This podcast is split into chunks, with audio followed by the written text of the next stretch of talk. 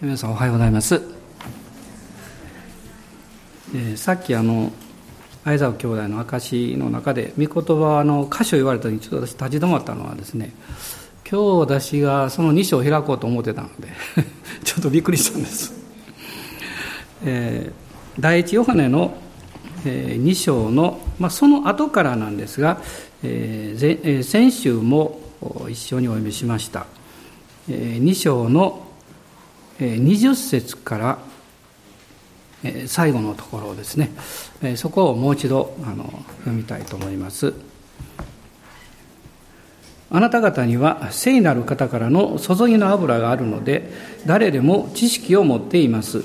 このように書いてきたのは、あなた方が真理を知らないからではなく、真理を知っているからであり、また偽りはすべての真理から出てはいないからです。偽り者とはイエスがキリストであることを否定するものでなくて誰でしょう。御父と御子を否認する者、それが反キリストです。誰でも御子を否認する者は御父を持たず、御子を告白する者は御父をも持っているのです。あなた方は初めから聞いたことを自分たちのうちにとどまらせなさい。もし初めから聞いたことがとどまっているなら、あなた方も御子および御父のうちにとどまるのです。それがキリストご自身の私たちにお与えになった約束であって、永遠の命です。私はあなた方を惑わそうとする人たちについて以上のことを書いてきました。あなた方の場合はキリストから受けた注ぎの油があなた方のうちにとどまっています。それで誰からも教えを受ける必要がありません。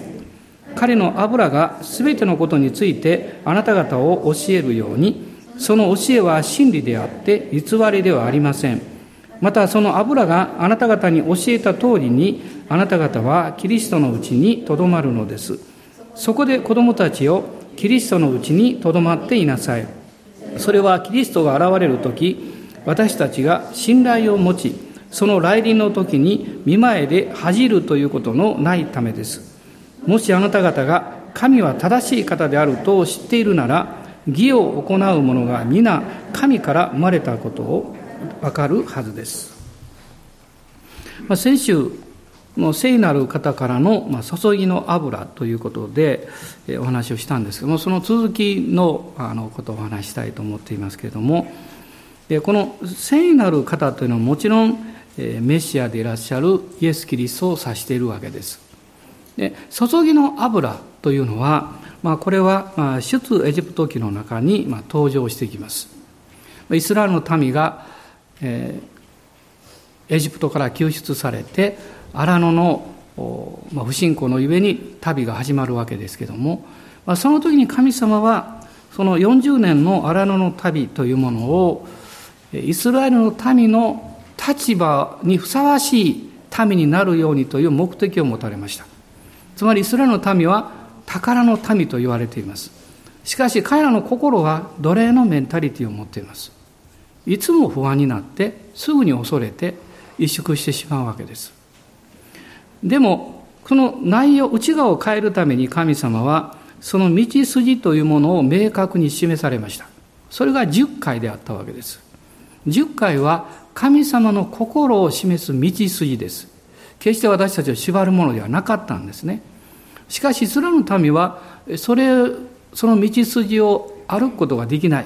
もちろん私たちも生まれつきの人間の力でいうとそれはできないんですけども、そのために神様は彼らの罪を絶えず許し、神を礼拝する場所として幕屋をお作りになったわけです。しかしその幕屋というのは、イスラエルの民がエジプトから持ってきた財産を捧げてそれができました。もちろんどういう材料かということは決まっていたわけですけど、ですから神様はですね、その幕屋を人間が作ったから自分たちのものなんだという意識から分離なさいました。クリスチャン生活にとって大事なことはそこにあります。私たちが救われて、そして歩んでいく中でですね、自分のしていること、自分の生活というものを性別するというところを通っていかないと、いつまでも自分が何かしなきゃいけないということで思い悩んだり、あるいはそのことで悪説したりしてしまうわけです。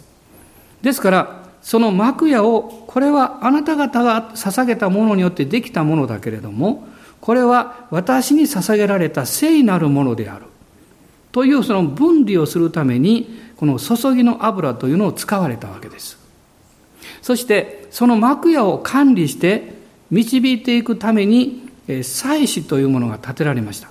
最初はアロンですが、その祭司も注ぎの油を受ける必要がありました。でも注意していただきたいんです。10回の上には注ぎの油は注がれていません。それは神から直接与えられたものだからです。私たちも、私たちのこの救われて内なる新しい人が生まれ、聖霊が内住なさいます。そこは聖なる領域です。でも私たちの肉体、私の五感、私の生活様式というのはこの世にくっついて歩いているわけです。ですから絶えず神様によって性別されていく必要があります。そうでないとこの世の力が私たちの聖女を支配してしまうからです。霊的なものが生活の領域を支配すべきなのに、生活の領域が霊的な領域を支配し始めた途端に不安と思い煩いがやってきます。もし今日皆さんがですね、あなたの経済とか家族問題とか将来のこととかで心配することは別にいいんですけど、この思い煩うというところまで行ってしまっているとすれば、いつの間にかあなたはそれを自分の手で握っているからだと思います。それを主に委ねるべきです。主が与え、そして主が導かれるんだから主にお任せしようというところに絶えず行かないといけません。そのためにはこの注ぎの油というのが必要なわけです。この注ぎの油というのは、この 2章を見ますと27節には、あなた方の場合はとこう書いてますね。あなた方の場合はキリストから受けた注ぎの油だと書いてます。イエス様が聖霊様を私たちにお使わしてくださった、そのことを意味しています。そしてこの聖なる方からの注ぎの油がどういう働きというか、私たちを助けてくださるのかということが、さっき言いました箇所の中に出てくるんですが、3つの非常に重要なことが出てきます。まず第一のことは20節に書かれておりました。誰でも知識を持っています。この知識というのは情報的な知識ではないんです。キリストを知るということのできる霊的な知識です。私の目が現実の方だけに見始めると心が塞いでしまいます。私は礼拝だけじゃないんですけど、この前に立って話しますから、皆さんの、今日だけじゃないですよ、皆さんのお顔を見るわけです。ずっと、初めの頃はね、そんな人の顔なんか見る余裕ないんですけどね実際もうだんだんでも訓練されてきますと、お一人お一人の顔をさーっと見ます。である方には特に目が行きます。その時には2つの理由があります。一つは聖霊がその人の上にものすごく働いてるなと感じる時です。もう一つは逆です。その人が何かでつまずいたり心を思い煩ってすごく心配してるなとか、何か心に戦いがあるなという場合です。もちろんじっと見てるわけじゃないんですけど、そういうものを前から見てますと、知るようになります。でそれはその方たちがいいか悪いかという問題ではありません。私は人間ですから、誰でも同じところを通っていくわけです。そして神様がそういうことを見せてくださるというのは、これは霊的な理解力です。そしてそれには目的があります。それはそれらの人々が解放されるということです。それらの人々が変えられるということです。だから神様はそれを見せてくださるわけです。このコロサイ人の手紙の2章の2節と3節を開いてください。コロサイ人への手紙の2章です。2章の2節と3節です。それはこの人たちが心に励ましを受け、愛によって結び合わされ、理解をもって豊かな全く確信に達し、神の奥義であるキリストを真に知るようになるためです。このキリストのうちに知恵と知識との宝がすべて隠されているのです。アーメン。心に励ましを受け、愛によって結び合わされ、理解をもって豊かな全く確信に達しと書いてます。そして神の奥義を知る、この理解というのはまさに霊的な理解だと思います。霊的な理解というのは、神様の御心に沿って物事を吸収し判断する能力だと思います。その自分がですね、こう思うというところから、神はこのことをこういうふうにご覧になっている、あるいはこういうふうに受け止めてくださっているんだということを直感的に知ることです。その瞬間に私たちは自分がこう思っているというその問題とか必要をお任せすることができます。つまりそこに信仰が働くわけです。問題があるから信仰が働きます。必要があるから信仰が働きます。何の課題もなければ信仰は働きません。その必要がないからです。イエス様は山に向かって動けと言えばとおっしゃいました。それは山がそこにあるからです。あなたが今どういう問題であろうと、あなたの前に何か大きな課題があったり、あるいは戦いがあったり、苦しいことがあったとします。一つのことは、まずそのことによってあなた自身を責めないことです。責めるのは悪魔の罠です。あるいはそのことによって自分はダメなんだとか、私は不幸なんだというふうに考える罠に陥らないことです。私以前にお話したことがあるかもしれませんけど、よく寝た経験何度もあるんですね。ひょっとしたらこれも落とすかもしれないなと思って落とすんです、本当に皆さんもないですか？道歩きながらですね、今はまあ綺麗な道ですけど、私子供の頃はね、こういろんなあぜ道歩いてましたから、これ落ちるじゃないかと思うと、わっと落ちてしまうんです。で、意図的にやってるわけじゃないんですけども、不安というものは絶えず私たちをマイナスの方向にね、無意識に導いていくんです。だからあなたの心の中、あなたの前にどんなに問題があったとしても、不安に引っ張られない限りあなたは勝利者です。恐れに引っ張られると敗北の経験します。自分を責めるからですね。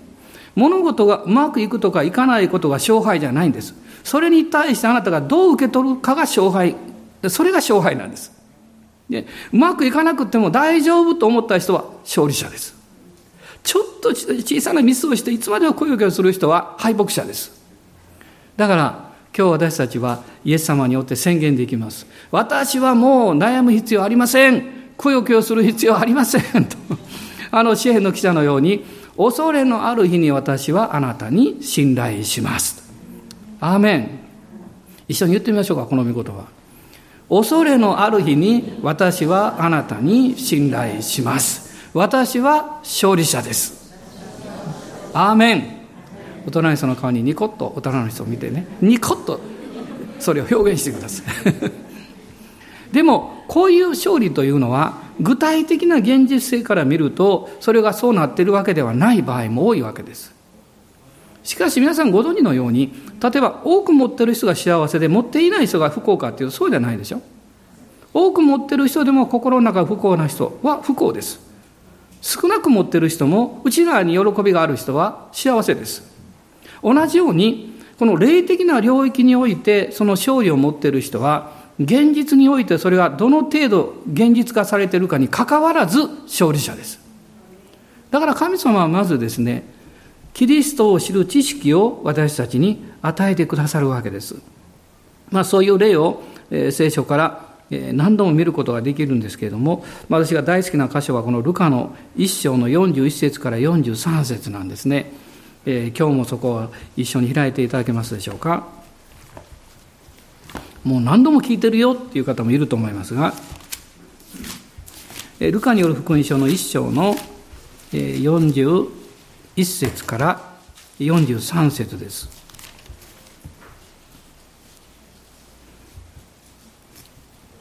ご一緒にお読みになってください。41節から、もう少し読みましょう。48節まで読んでください。エリザベスがマリアの挨拶を聞いたとき、子が体内で踊り、エリザベスは聖霊に満たされた。そして大声を上げていった。あなたは女の中の祝福された方。あなたの胎の身も祝福されています。私の主の母が私のところに来られるとは何ということでしょう。本当にあなたの挨拶の声が私の耳に入ったとき、私の体内で子供が喜んで踊りました。主によって語られたことは必ず実現すると信じきった人はなんと幸いなことでしょう。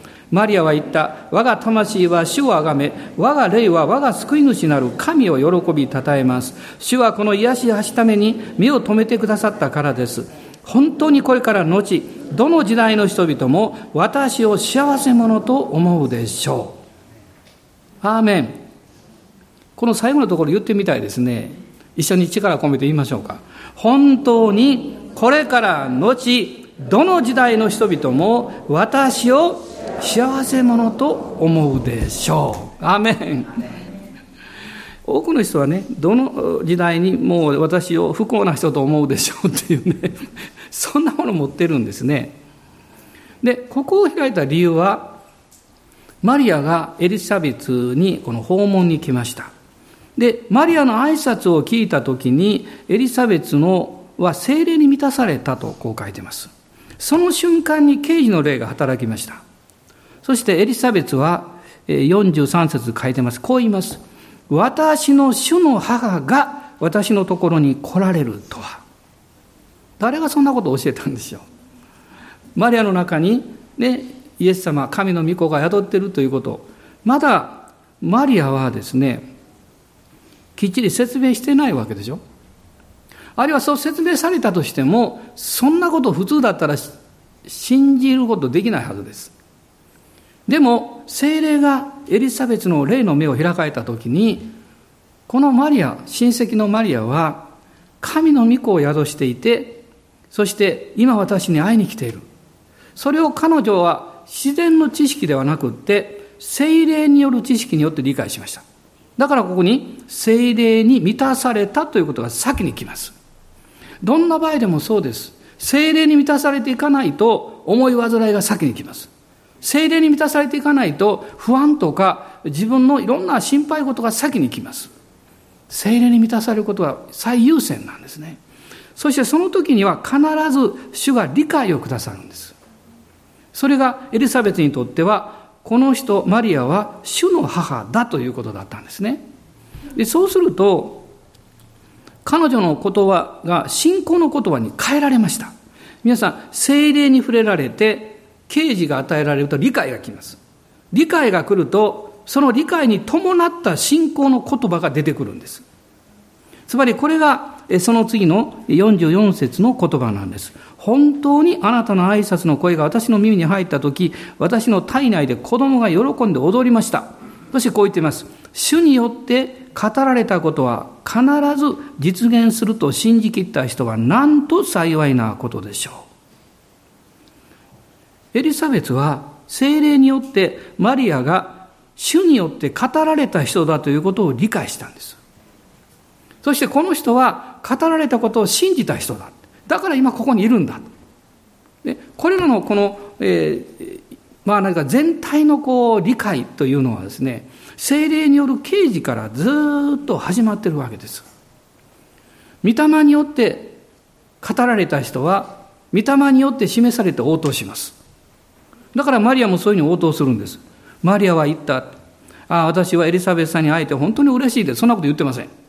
もうそういうことはもう通り過ぎて、私の魂は主をあがめ、我が霊は我が救い主なる神を喜びたたえますと言いました。つまりその瞬間に彼女の内側でそれが起こったんです。それが起こったんですね。そしてそのようにマリア自身が聖霊に触れられ、喜びが溢れてきたときにまた信仰の言葉が出てきます。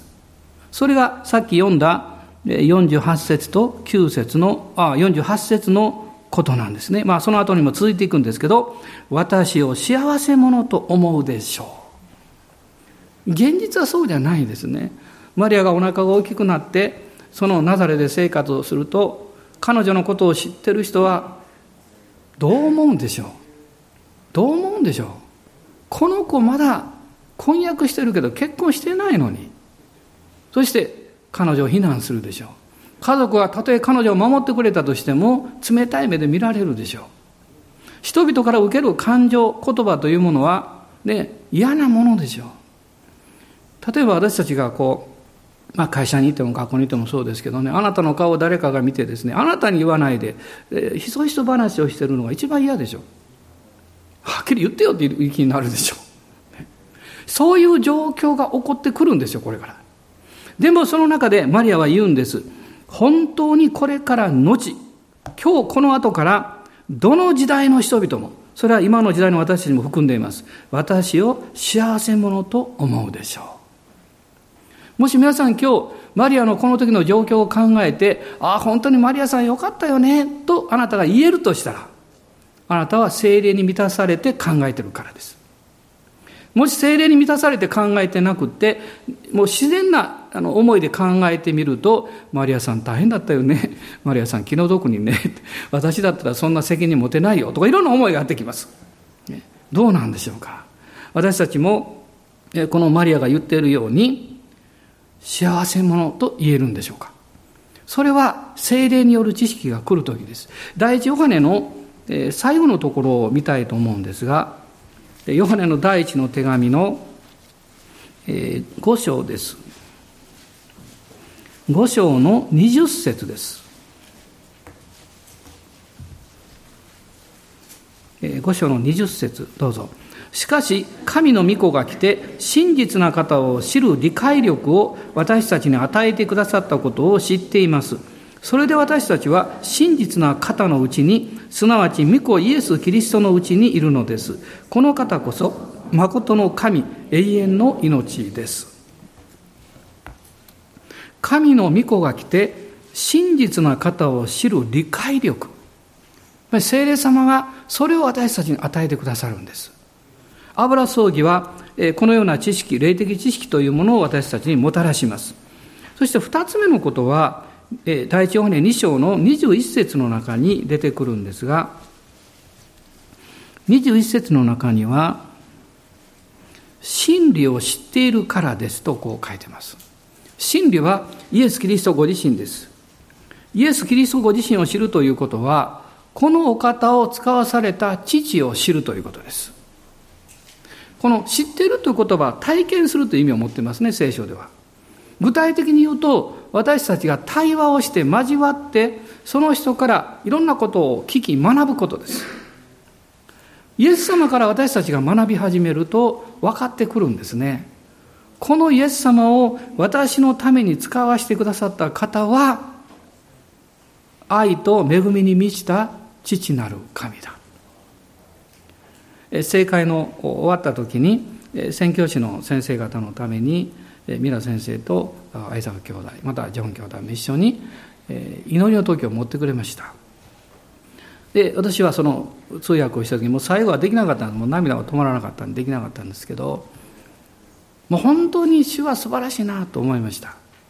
それは、まあ、それぞれの国において先生たちが直面している、あるいは個人的な必要や問題というものを、ある部分だけですけど、その祈りの中で語られ示された、それだけじゃないんですね。私たちは自分の持っている問題とか弱さだけを言われるのは嫌なんです。良いことは言ってほしいです、ね、あるいはこんなことができたよねって言ってほしいです。でも問題を言われるのは嫌です、普通は。でもそうではなくてですね、何が必要であるか、問題であるかを知識の言葉によって照らし出すだけではなくて、それを父なる神が受け止めておられるということを、感じさせる聖霊の働きがあったということです。その時私たちは慰めを受けます。その時私たちは愛をもう感じます。神様があなたの生涯、あなたの生活のあまり知られていない部分をもう明らかにされるとすれば、それはあなたを責めるためではありません。あなたを非難するためではありません。あなたを何かプレッシャーかけるためではありません。あなたを解放して、あなたを癒して、あなたを自由にして、あなたを元気にするためです。一言で言えば、あなたを幸せにするためです。だから私たちは言うんです。私は聖霊によって幸せ者というものに変えられていくんだ。イエス様は真理はあなた方を自由にすると言いました。聖書をこう見ていくと、ヨハネによる福音書の中、あるいはローマ書、エペソ書を見ていくと、この3つの自由のことが出てきます。で、一つはヨハネの3章の36節に書かれているんですけど、神の怒りからの自由です。解放と言ってもいいです。罪人は神の怒りをその頭に持っている、頭の甲べの上に持っています。つまりそれは罪意識を持っているということです。でもイエス様が十字架の贖いによってその罪を許してくださった、その時に、私の罪が許されたということを天国に行った時に分かるんではなくって、今の私たちの生活のただ中にあってそれを経験します。つまりそれは許されたということが信じられるということなんです。でもあなたにとって大事なのは、あなたの罪が許されるだけではなくって、あなたの人生も許されたということを信じることです。クリスチャンであっても、自分の罪が許されたことを信じている人でも、自分の人生が許されたという信仰を持っていないと、いつまでも自分を責めてます。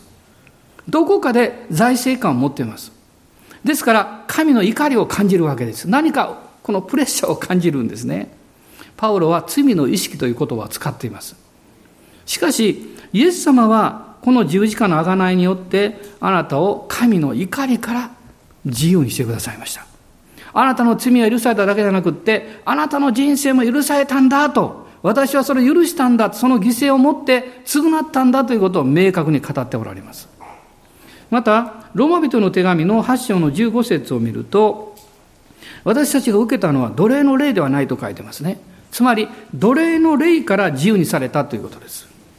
奴隷の霊というのはいつも追い立てられる霊なんです。何かいつも縛られてプレッシャーを受けていく、そういう生き方なんです。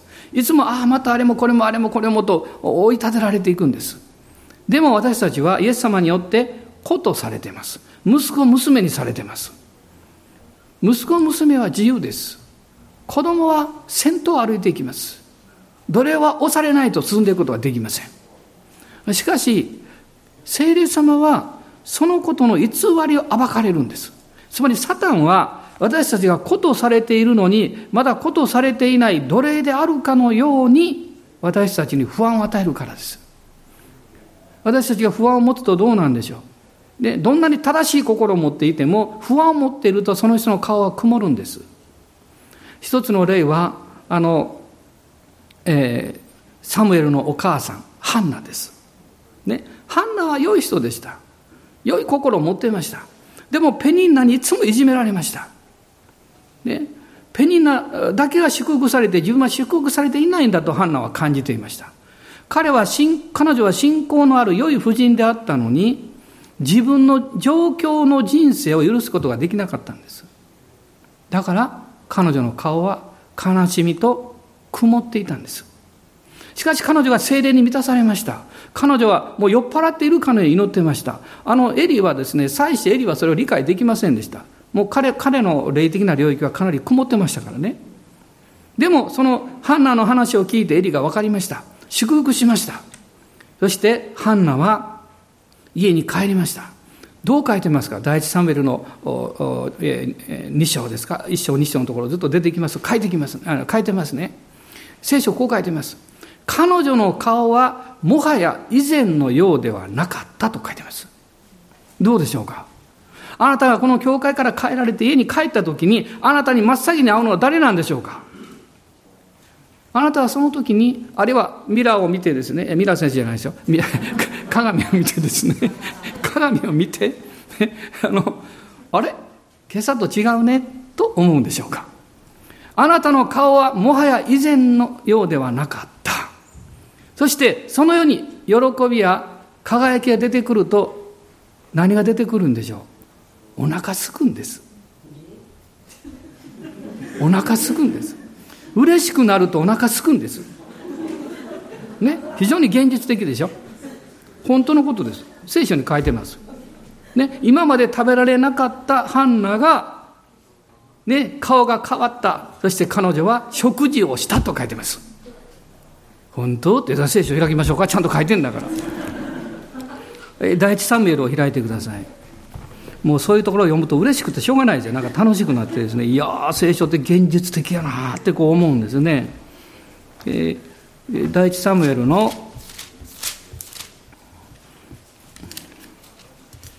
一章ですね、一章の18節です。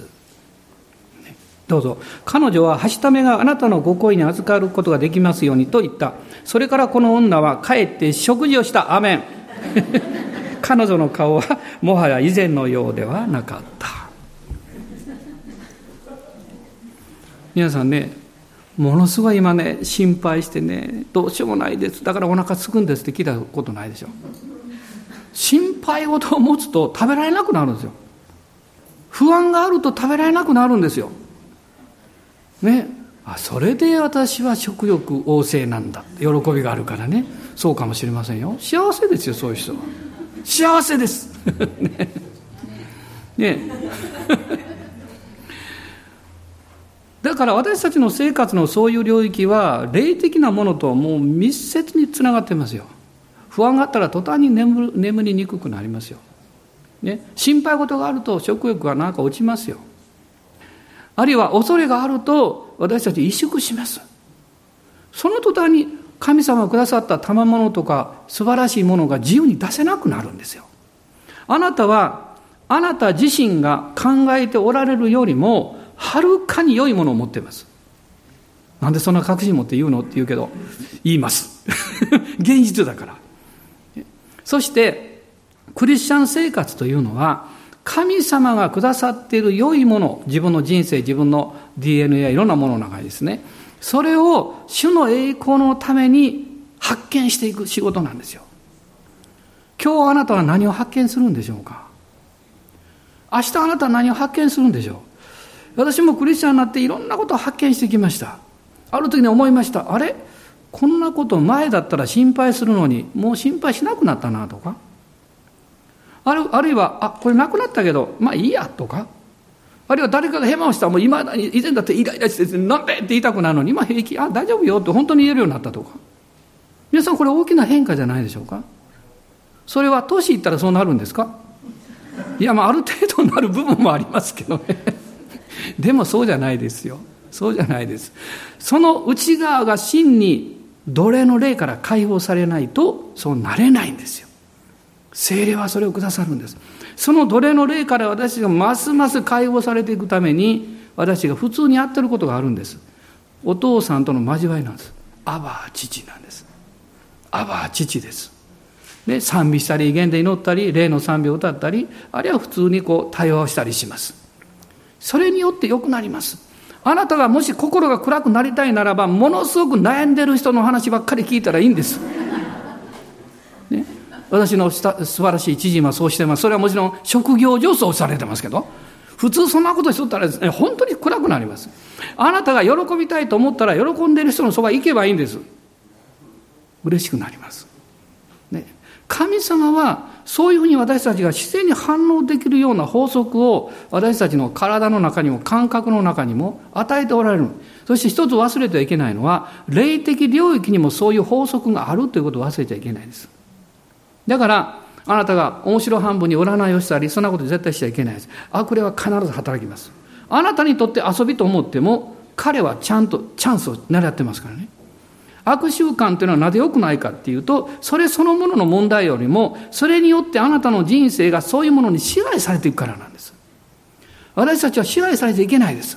支配するものになるんです。アーメン。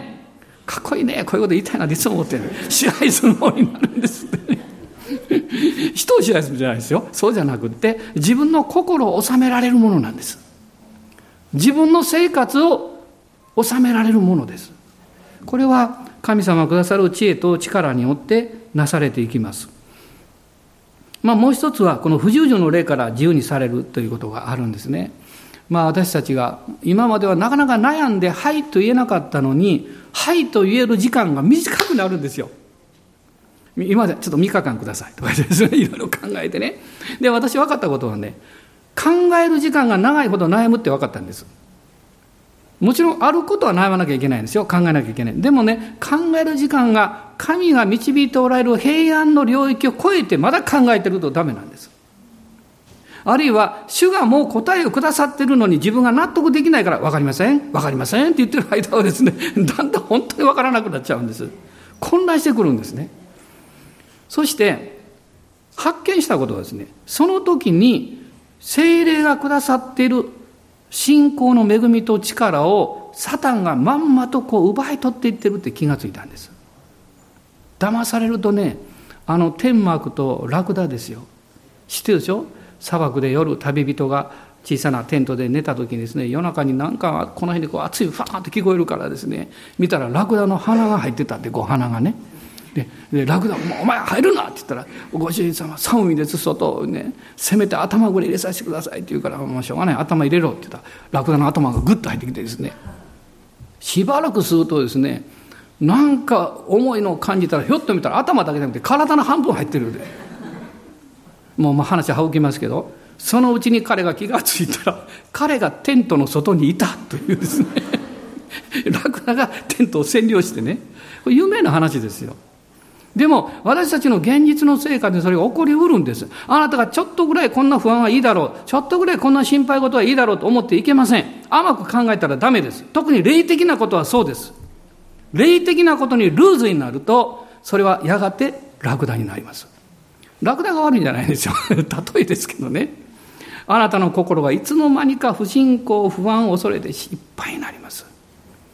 もうわずかなことでも同じなんですよ。10円玉も1億もお金でしょ、ね、額は違いますけど。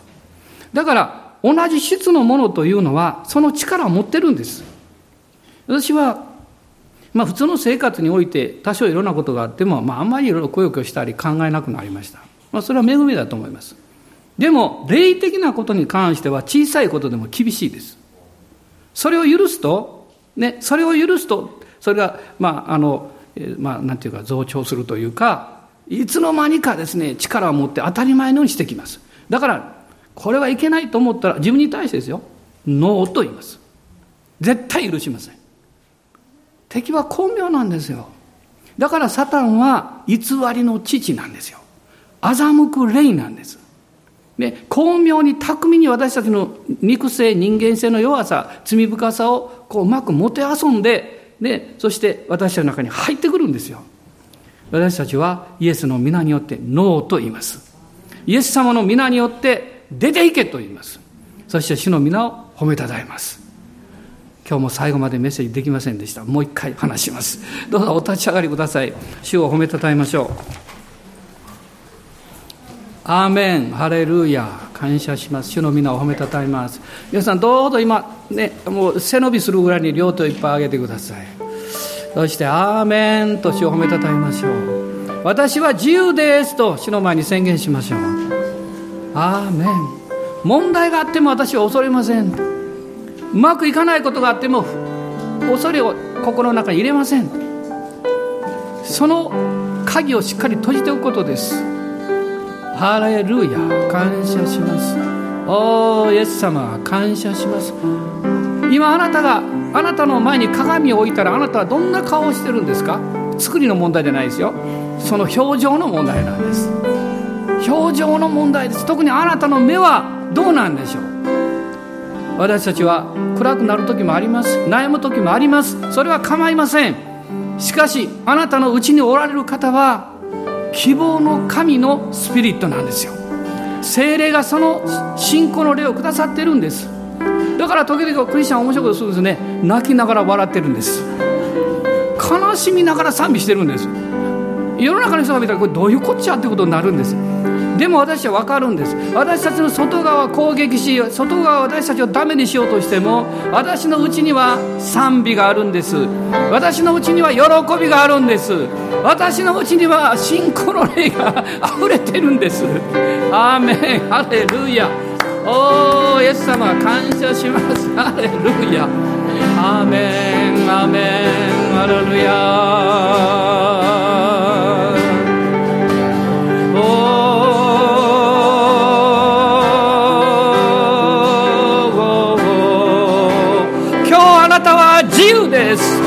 アーメン、ハレルヤ。人の言葉に縛られている人がいます。今その言葉を打ち砕きます。Amen, Amen, Amen, Hallelujah.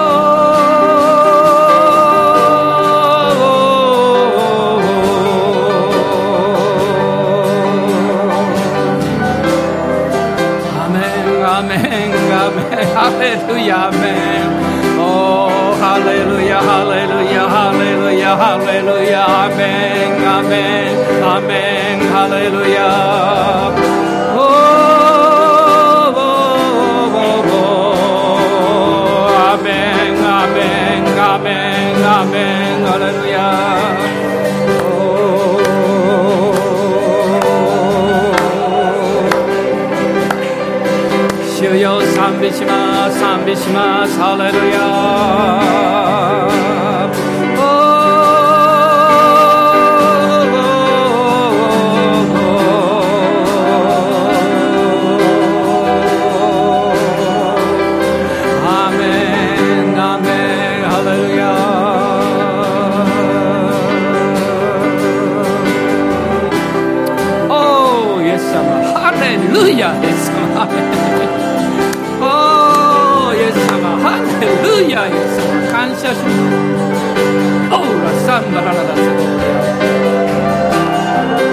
恐れの霊を出ていきなさい。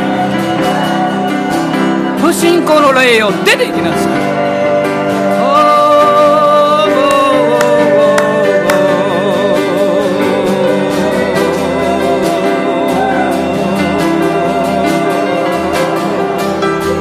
アメンアメンアメンアメンアメンハレルヤ。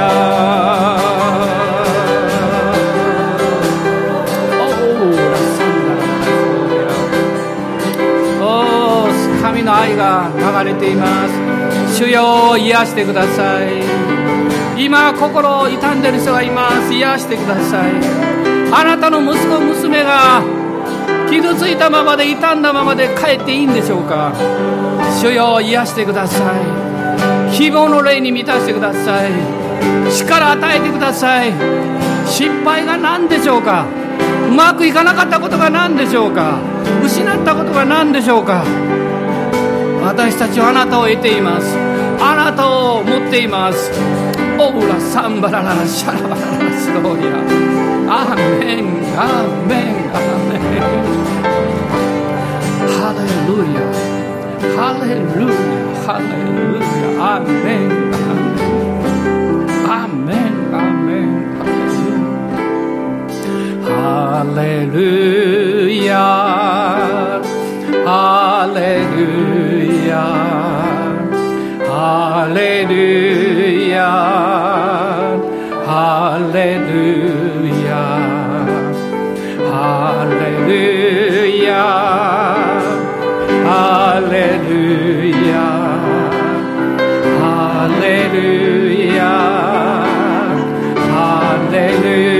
Hallelujah.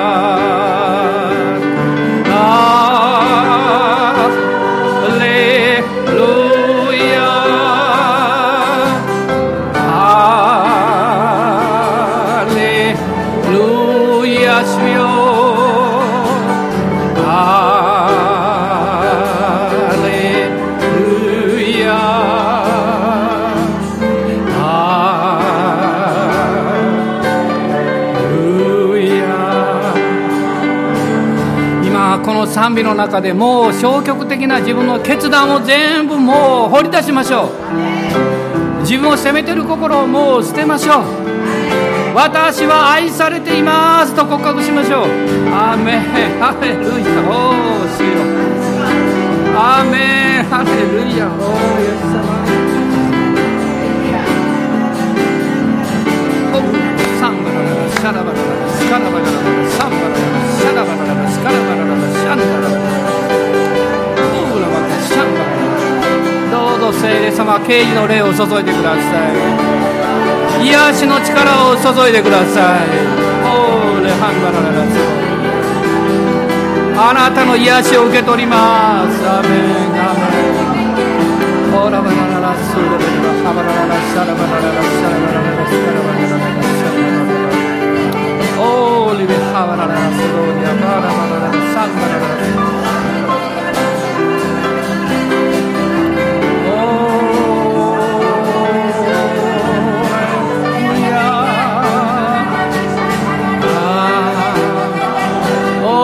隠れたところに潜んでいる悪しき霊を出ていけ。この教会を偽ろうとして間違って導こうとしている悪霊どもよ、出ていけ。アメンアメン。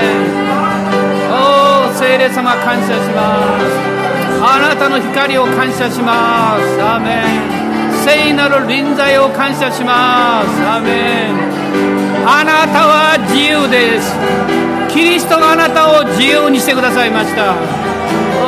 ハレルヤ。オラバラサンバラララシャラバラララシャラバララシャラバララ。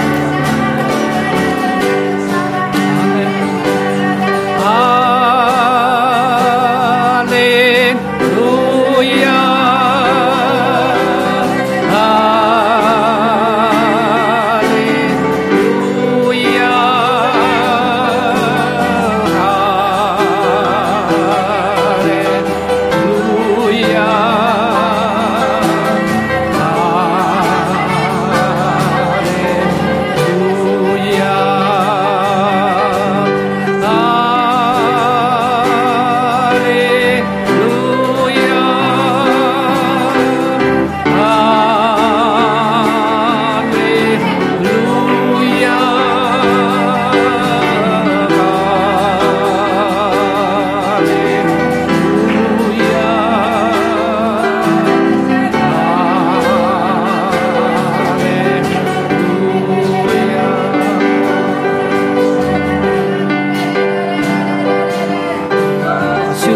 おっしゃってるように思うんですけど、ある人たち数人の方だと思いますけど、主があなたの人生に新しいシーズン、新しい時を備えようとしています。あなたの環境は変わります。あなたが何か決断を迫られています。でもその決断は主から来たものです。あなたがそれに信仰を持って応えていくときに大きく領域が開かれていきます。そしてあなたが踏み出したすぐその後で、あなたが決断したこと以上のことが導かれてくる経験をします。主がそのようにあなたを幸せにしようとしています。アーメン。感謝します。主の皆を褒めたたえます。ハレルヤ。おーハレルヤ。アーメン。ハレルヤ。アーメン。